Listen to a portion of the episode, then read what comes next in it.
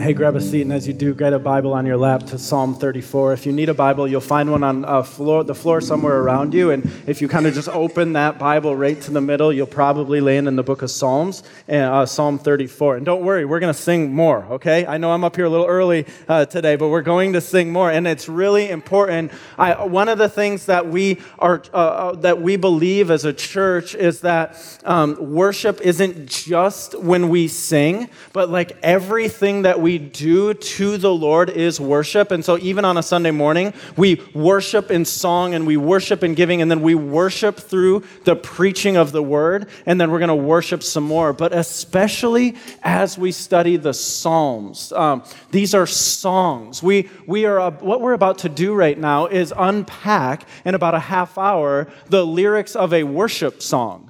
And so um, I really, really want you right now to not, to not think of this time as, okay, now worship is done and now we're going to preach. No, we're going to keep the worship set going through the preaching of the word. And then we're going to respond to this by singing some more. Cool? All right, good, good, good, good. The song we're going to sing immediately when I'm done preaching this morning is a song called 10,000 Reasons. It's a song we sing around here fairly often. Um, the very first time I heard this song, years and years and years ago, right away, the very first line kind of gave me a catch in my spirit. Bless the Lord. You want me to sing it? You want me to sing it? No, no, you just want me to say it, okay? Bless the Lord, O my soul. And I remember uh, when this song came out, I was probably like early 20s, and um, really, you know, my faith came alive at 19. And so I was really like, whoa, whoa, whoa, whoa, whoa, I think that's backwards. Bless the Lord, O my soul. Like, up to that point in my life, I had only ever heard about blessing as something that the Lord does for us. And so I wanted to see the first line of that song and go, no, no, no, that's backwards. The Lord blesses us. There's, there's no way that we can possibly bless the Lord. How do we, as mere mortals, mere humans, bless the Lord? And I'm like, I don't know about that. I just, I, I, I that kind of gives me a catch in my spirit. I'm like, where are they getting that from? And then I read the Bible. And I'm like, oh, they're getting it from the Bible. Matt Redman, the guy who wrote the song, is probably on safe ground. Look at the very first line of this psalm we're studying this morning Psalm 34, verse 1. I will bless the Lord at all times. There it is, right there. You see that here in Psalm 34, you see it in other Psalms, you th- see it throughout Scripture, this principle that we as God's people can bless the Lord. Now, if you're like me, I think I have a way better grasp and understanding of what it looks like for the Lord to bless us. What in the world does it look like for us as His people to bless Him? Uh, uh, the late Old Testament professor at Azusa Pacific, Gerald Wilson, he says it like this in his commentary on this psalm. He said, The kind of blessing God gives to his people calls for, uh, calls for a response in kind. And so as we look around at our life, and, and, and how often do you find yourself saying, just like, look, look, we are blessed. And, and the blessing of the Lord transcends certain categories that sometimes we want to pigeonhole them into. But you might be sitting on a back patio watching your kids playing and go, oh my goodness, just those moments that it hits you like, how blessed are we? Uh, you, you might be uh, sitting on a vacation staring at a beautiful sight and you just go, God is so good to us. You might be in the midst of a deep valley, and yet in the midst of that valley, the nearness of the presence of the Lord is right there, and you're like, Lord, you bless us unbelievably.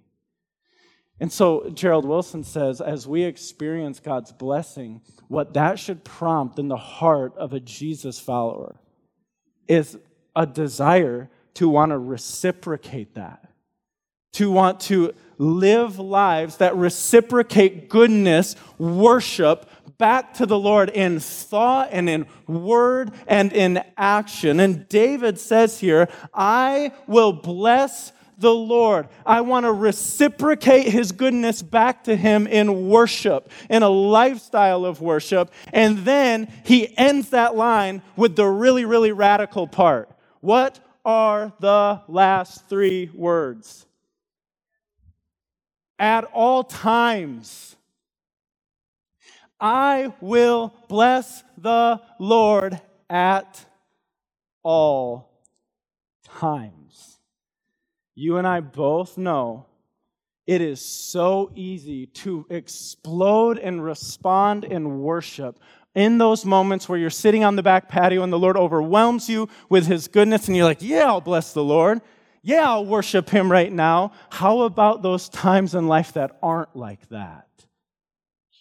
Well, how in the world do we bless the Lord at all times? And um, I want you to know that as David writes Psalm 34, this is one of those beautiful Psalms where we get that superscription, that header over the Psalm that tells us what's going on in David's life as he writes this. So go right above what you find in verse 1, and let's read this superscription above Psalm 34. It says, Of David, when he changed his behavior before Abimelech, so that he drove him out and he went away.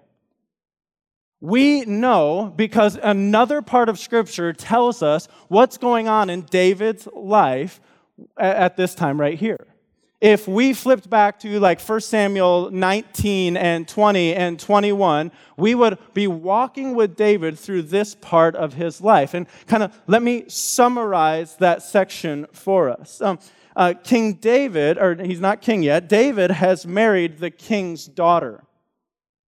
Uh, the current king, King Saul, um, he grows to hate David. And so David, at this point in his life, is on the run from his father in law who wants to kill him. And you thought you had issue with your in laws, right? From place to place to place, David is running and hiding from his father in law, who, oh, by the way, happens to be the king, who, oh, by the way, wants him dead. David has uh, come to such a desperate point in his running and hiding. He had fled to the city of Gath. Uh, I think I have a, a, a, Dakota. Let's go to that first part of 1 Samuel, um, that scripture here on the screen. Uh, and David took these words to heart and was much afraid of Achish, the king of what city? Now, that might not jump off the page to you until you realize that um, a few years before this, David uh, got into a fight with a guy who stood about nine to 10 feet tall, took a slingshot, leveled the dude. Do you know where that guy named Goliath was from? He's from Gath. David is in such a desperate place in his life. He's like, I don't know where else to go to hide. He goes to the gates of his enemies. He goes to Gath, and um, he's so desperate as he comes knocking on the gates of his enemies that it says, So he changed his behavior before them and pretended to be insane in their hands and made marks on the doors of the gate and let spittle run down his beard. You seeing it? You, you got to see that. Picture the spittle on the beard. He's clawing at the gates, and they're like, Isn't this David? Like, isn't this the dude who fought Goliath? Like, leveled him, cut off his head, held it up, and we all took off running from? Look at him. And here's David at it. I mean, does life get more desperate than where this is right now? So, what did the people of Gath do? It says, Then Achish said to his servants, Behold, you see the man is mad. Why then have you brought him to me? Do I lack madmen? Don't I have enough crazy in this town already? That you have brought this fellow to behave as a madman in my presence? Shall this fellow come into my house? Answer no.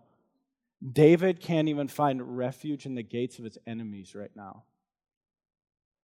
And on the run, he continues to go.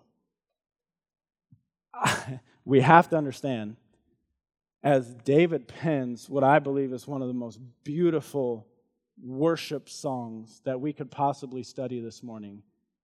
He is not at a place in life when um, he's sitting on the throne and the palace just got a, a just got a, a renovation. He is not at a stage in his life where he is watching his son Solomon just grow up and, like, man, that guy has a future. David, as he writes this, has just been turned away from the gates of his enemies where he acted like he was insane to try to find refuge there. That's what's going on when he pens, I will bless the Lord at all times. His praise shall continually be in my mouth. Thus, the title of today's message Good, Bad, or just downright ugly. I will bless the Lord. And now I think what we're going to find in this psalm are what I'm calling four worship rallying realities. Four worship rallying realities that when, when you find yourself good, bad, somewhere in between, and you're like, I, Lord, my heart, I just want my heart to respond in worship. What are some things that David unpacks here as he writes this song that remind his heart of why the Lord is worthy of our blessing, of our worship in any circumstance that we find ourselves in? And so let's walk through these four worship rallying realities. Number one is this I will bless, exalt, and make much of the Lord because he is worthy of worship in any circumstance. Verses 1 through 3. I will bless the Lord at all times. His praise shall continually be in my mouth. My soul makes its what? What's it say? My soul makes its what? Come on. My soul makes its boast in the Lord. Do you know, as Christians, we are to be boastful people? As Christians, we are to be boastful people. Not boasting in ourselves, not boasting in our gifts, not boasting in our family. We are to boast in the Lord. And we are to be unashamed about boasting in our, Lord, in our Lord. David, at a point in his life where he's running from his father in law who wants to kill him, just been turned away by his enemies, acting like a madman at their gate. He's like, I will boast in the Lord always. My soul makes its boast in the Lord. Let the, let the, let the, come on, let the next word, let the who hear. Let the humble hear and be glad. Only the humble can exalt the Lord when life is not going the way that exalts them. If, you're, if we're prideful, and oh, by the way, uh, newsflash, we all are.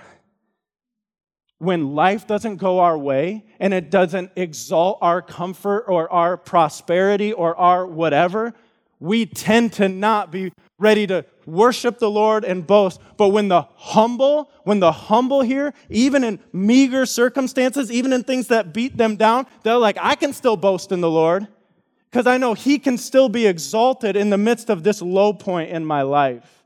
Let the humble hear and be glad. Oh, magnify the Lord. Come on, church. Oh, magnify the Lord with me and let us exalt his name. What's the word? Let us exalt his name together. Look at what David just did there. He just invited others into the worship of the Lord at, let's be honest, a time when we probably wouldn't be inviting other people into worshiping the Lord with us. He says this is not, um, this is not a solo gig. I'm not just trying to tell my own heart in the midst of a really hard season of life that, okay, Brock, you got to worship, you got to worship. He's saying, hey, hey, hey, come on, come on, come on, family. Let's go, let's go exalt the Lord's name together. Let's magnify the Lord together. And he invites people into this. Um, I would submit to us this morning, don't miss what verse 3 just said. As we think about the Lord as the one who is worthy of worship at all times, in any circumstance, high, low, good, bad, beautiful season, or just downright ugly, I think our tendency is when we are in those downright ugly and those bad times, we want to isolate ourselves, right? We just kind of want to go be with our thoughts. And don't hear me say, I think there's a place for that. I think there's a place for us to just get with the Lord one on one, process some things. I would just say to us, we can't stay in that place. We must invite other believers in and say, let's magnify the Lord together, even though this situation I'm walking through right now isn't uh, something that I would t- particularly choose. Let's exalt his name together. I submit to us, it's the times in life we feel like worshiping the least. We must worship the most. I don't feel like singing. I know you don't. Sing. No, you don't understand how angry I am right now. I know, sing. I don't know if God can handle what I'm saying. Have you read the Psalms? They're downright raw. And this is a hymn book. The times we feel like worshiping the least are the times we need to worship the most.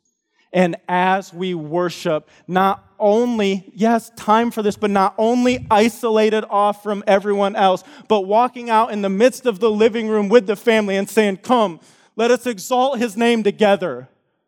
And they're going to go, Dad, what are you talking about? Do you understand what we're walking through right now? I totally understand it. And I totally don't feel like singing worship to the Lord right now. And that's why we need to do it all the more. I don't want to go to church this Sunday. People have no idea what we're walking through. I know you don't want to go to church this Sunday. It's why you need to go all the more. Let us exalt his name together. And I would tell us this morning it is the times in life when literally the knees have just been cut out from under you when you look other believers in the eye and you say, Will you come exalt the Lord together with me? And when unbelievers watch in and go, What are they doing? The witness that that is to say, No, no, no, no, no. My God is so good. He's worthy of my worship when I am on the mountaintops and when I am in the valley. And David, as he begins this song, is just like, I'm going to worship. And uh, I'm looking for some people who want to come worship with me. And it doesn't make any sense intuitively of how he's bringing his heart to this place. Um, I'll bless, exalt, and make much of the Lord because he is worthy of worship in any circumstance good, bad, ugly. Second, I'll bless, exalt, and make much of the Lord because he delivers me from fear and trouble. Look at what David says as he goes on here, verse 4. I sought the Lord, and he answered me and delivered me from all my, what's the word? I sought the Lord and he answered me and delivered me from all my fears. Those who look to him are radiant. Think of what he just said there. In the midst of being turned away from the gates of Gath, my face can be glowing. My faith can be radiant. Those who look to him are radiant, and their faces shall never be ashamed. This poor man cried, and the Lord heard him and saved him out of all his troubles. Why can we bless and exalt and make much of the Lord? Because he delivers me from fear and trouble. We had a whole sermon on fear last week. We know how easily fear creeps into our heart. We know that fear can paralyze with just one phone call. We know that we can be walking down a normal day, something happened, boom, fear, there it is. This unwelcome guest that just so quickly settles in our heart. I want you to look at what David says here. I sought the Lord, he answered me, he delivered me from all my fears. Those who look to him, they're radiant. Their faces shall never be ashamed. This poor man cried, and again, the Lord heard him, and he saved him out of all his troubles. Now, um, we got to jump back to the story of what David's going through. Do you know? We got we got to get this because we have to understand rightly what Psalm 34, 4 through 6 is saying and what it's not saying. From this moment in David's life, as we read about it in 1 Samuel, there are 10 more chapters after this of David still being on the run from King Saul. 10 more chapters.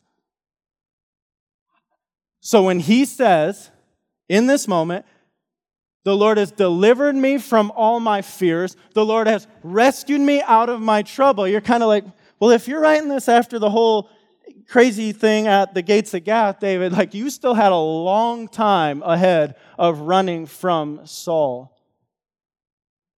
I think it's beautiful to note for us this morning that the Lord can deliver us from our fears long before he delivers us from the fearful circumstance. I think it's so comforting to know that the Lord can rescue us from a troubled heart long before we walk out of the troubling circumstance. I got to go back to it last week. If you were here, Kevin, home alone, right? Front walk. He walks out boldly. I'm not afraid anymore. His parents are still gone, right? For us to be able to say, I'm, I'm not afraid anymore. And for other people around us in our circle to go, what do, you, what do you mean you're not afraid anymore? Nothing has changed about your circumstances. Yeah, I know. But the Lord has reminded me who He is. I'm not afraid anymore. Ten more chapters, David will be running from Saul who wants to take his head off. And yet, right here, he says, I cried to the Lord. He heard me. He's delivered me from my fears. And oh, by the way, I don't think um, this is just like a one time thing in David's life. I think he probably got up the next day and said, Yep, Saul's still chasing me. Lord, I'm crying out. And oh, yep, today the Lord's rescuing him from his fears. Again and again and again and again. Why will we bless and exalt and make much of the Lord? Because he hears us and he sees and he delivers us from fear and trouble. And now, if all of this has been kind of nebulous concept, we now get a visual from King David as he writes this. And it's one of the most comforting visuals he could have possibly written. Verse 7. The angel of the Lord, in my understanding of Old Testament, pre incarnate Christ right here. Not just any old angel of the Lord, pre incarnate Christ, the, the angel of the Lord. Encamps around those who fear him and delivers them.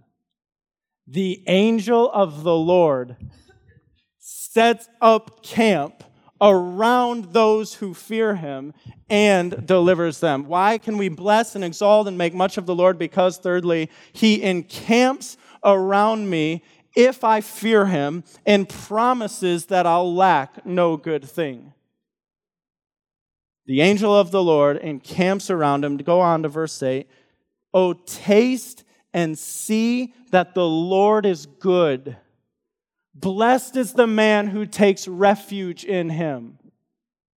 Oh, fear the Lord, you his saints, for those who fear him have no lack.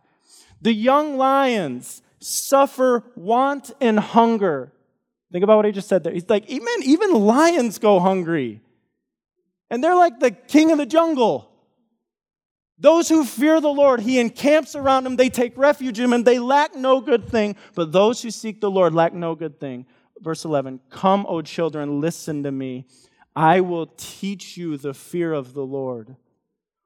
What man is there who desires life and loves many days that he may see good? Keep your tongue from evil and your lips from speaking deceit. Turn away from evil and do good. Seek peace and pursue it. Now, let's just kind of step through the parts of this. Let's chop this up a bit. I will bless and exalt and make much of the Lord. Why? Because he encamps around those who fear him. Now, we just talked about fear for 40 minutes last week. and how like the people of god we aren't to be fearful people and yet there's this recurring theme we see from cover to cover of scripture that there is one dominating fear that god's people are to live with and it is a fear of the a fear of the lord so think about how how the, the paradigm of this he says fear the lord verse 7 uh, camp around those who fear him. Verse 9, oh, fear the Lord. Uh, second part of verse 9, those who fear him. Uh, verse 11, uh, I will teach you the fear of the Lord. He says, I want to grow in this fear of the Lord, but at the same time, he's writing about the fear of the Lord. He's also saying, go take refuge in this, Lord. We're to draw near to the Lord, to take refuge in the Lord, and at the same time, there's this reverent awe and fear of the Lord. Chronicles of Narnia, anyone? Chronicles of Narnia fans? Huh? Huh? Uh, Aslan, right? Someone asks, Is he safe? And the reply is, Oh, he's not safe, but he is good.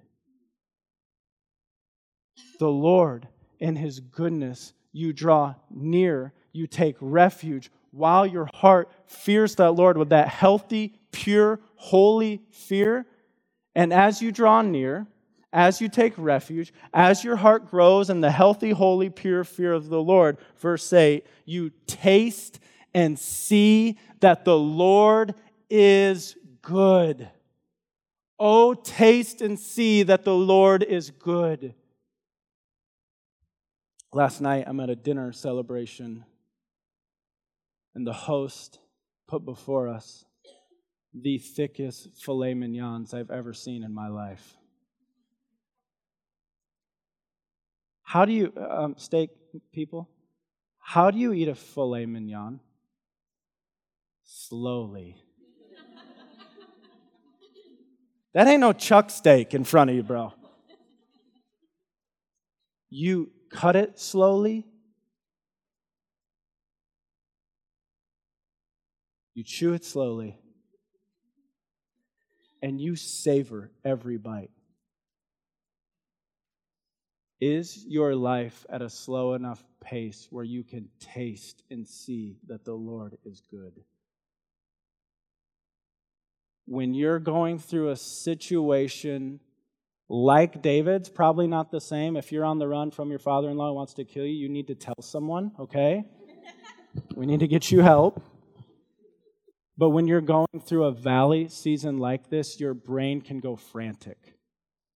The RPMs just go, go, go, go, go, go, go. Gotta solve it, gotta solve it, gotta solve it, gotta solve it. Fear, fear, fear, fear, fear, fear, fear. Slow and taste and savor and see that the Lord is still good.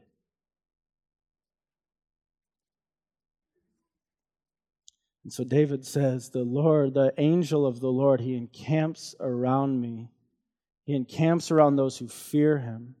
He delivers those who fear him.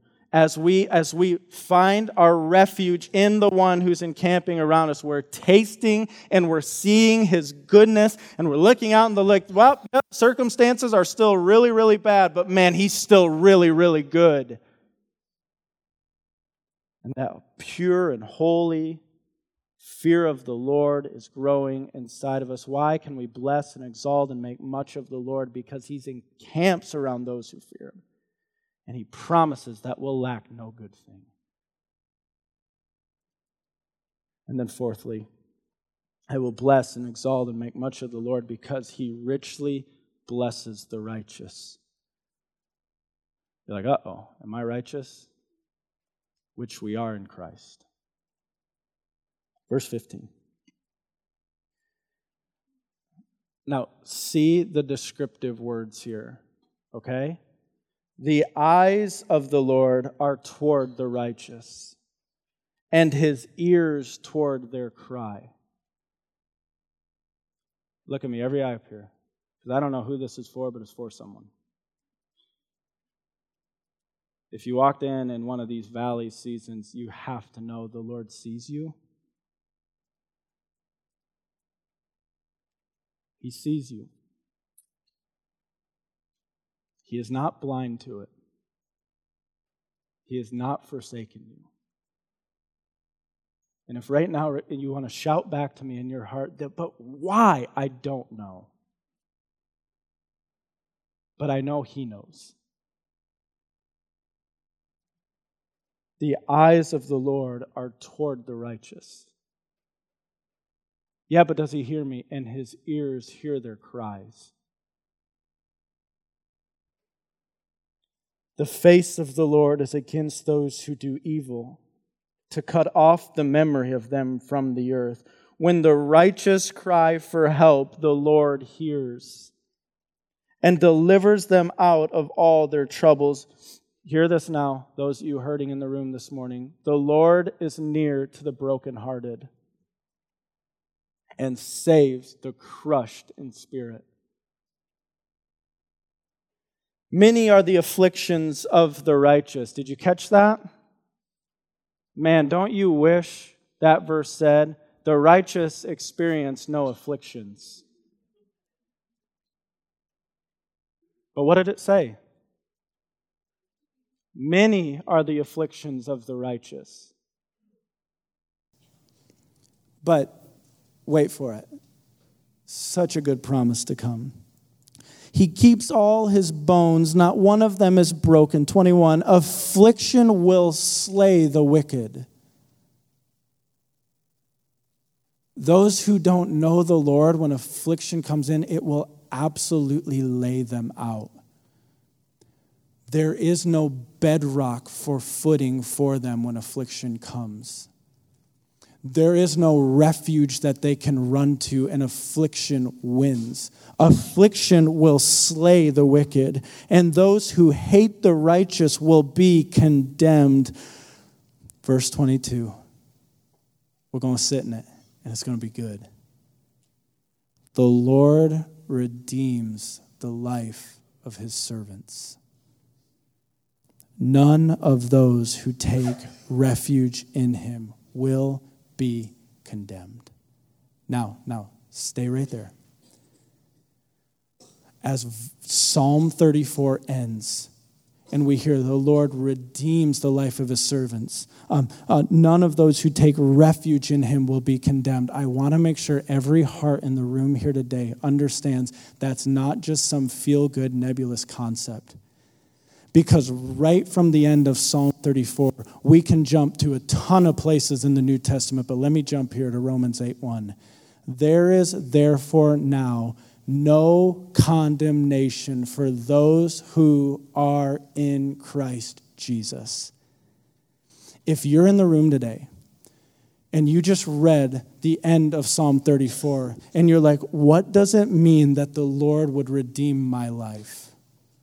What does it mean that none who take refuge in him will be condemned? If you walked in here with a fuzzy understanding or no understanding at all of what it means for the Lord to redeem you or for the Lord to be your refuge, that understanding doesn't have to remain fuzzy anymore. When Scripture speaks about this, and he says, the righteous the righteous will find their refuge in Christ. Another part of Scripture says, There is no one righteous, not one. And it's like, uh oh, we have a problem. If the Lord will not condemn the righteous, and if uh, the righteous find their refuge in Christ, and there is no one righteous, not one of us sitting in the room is righteous on our own, we have a big problem with the Lord. And the problem is that all of us have sinned. We've all rebelled against God. And the penalty, what we deserve for our sin, is to be cut off from a holy God forever.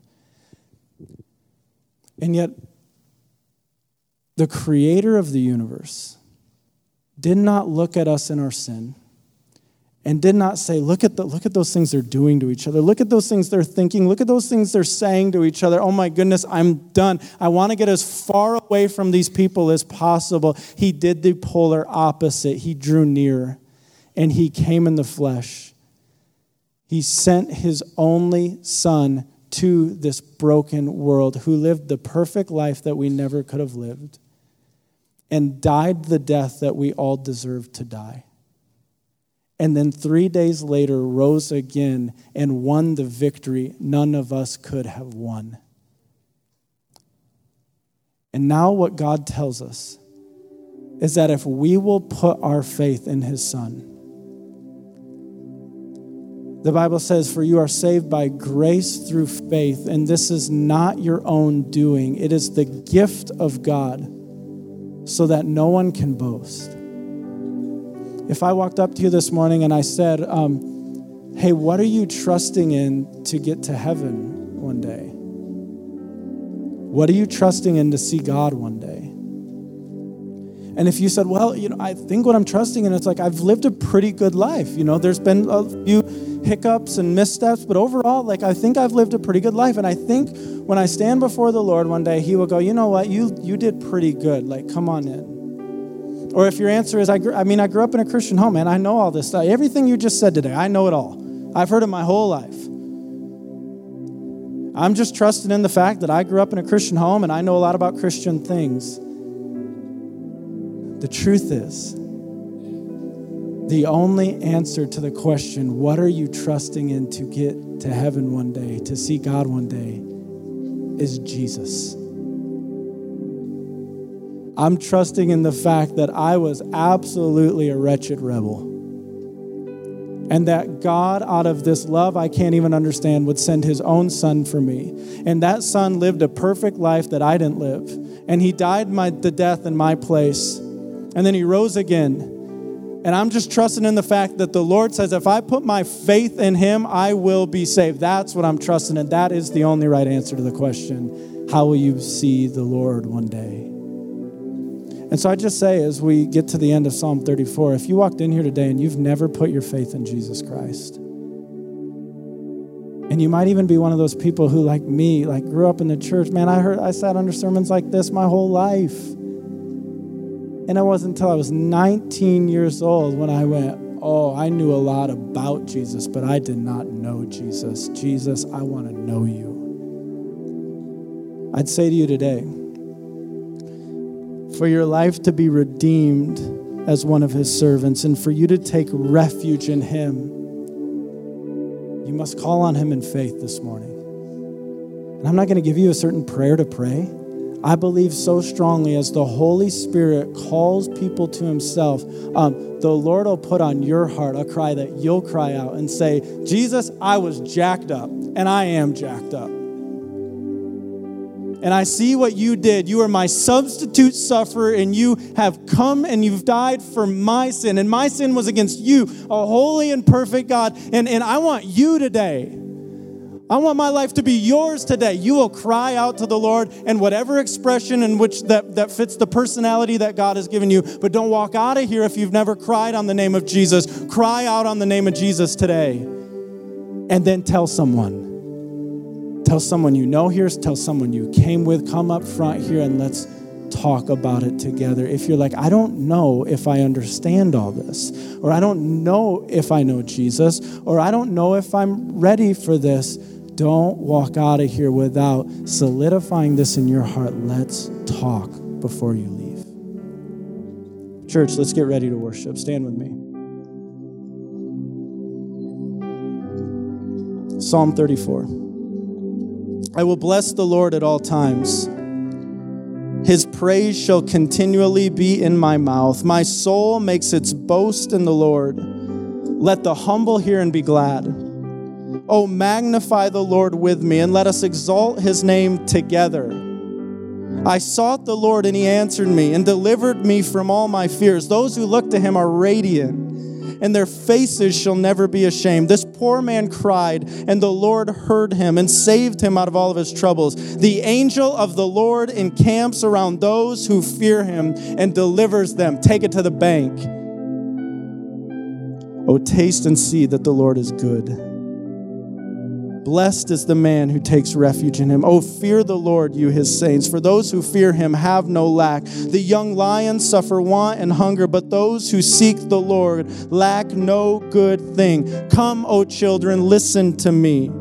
I will teach you the fear of the Lord. What man is there who desires life and loves many days that he may see good? Keep your tongue from evil and your lips from speaking deceit. Turn away from evil and do good. Seek peace and pursue it. The eyes of the Lord are toward the righteous, and his ears toward their cry. He sees you and he hears you.